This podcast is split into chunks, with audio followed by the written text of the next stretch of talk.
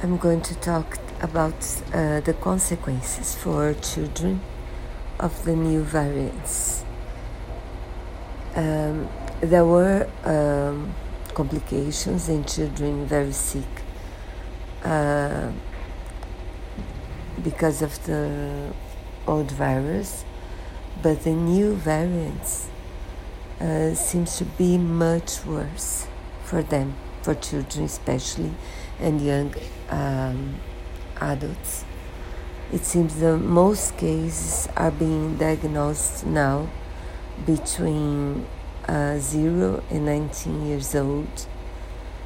And for example, there is a city in Brazil which has 90% of the pediatric intensive care beds full now.